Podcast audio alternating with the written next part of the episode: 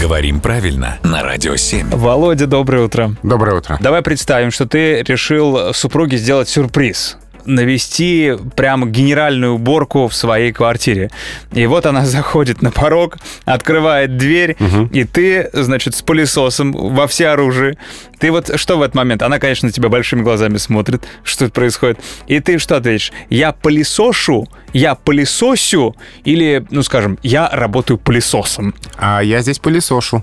Это такое немножко смешное слово. Пылесос шу? Да, пылесошу.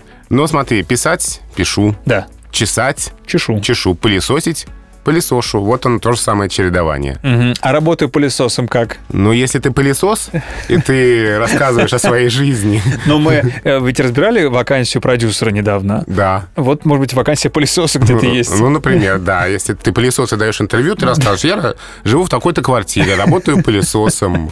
Документальный фильм про пылесос, и он такой в, меня, э, в темном кадре появляется. Я работаю пылесосом. Да. Но у меня много насадок. И много работы. Да. Насыщенная, короче говоря, жизнь у пылесоса и у тех, кто им пользуется. Спасибо большое, Володя.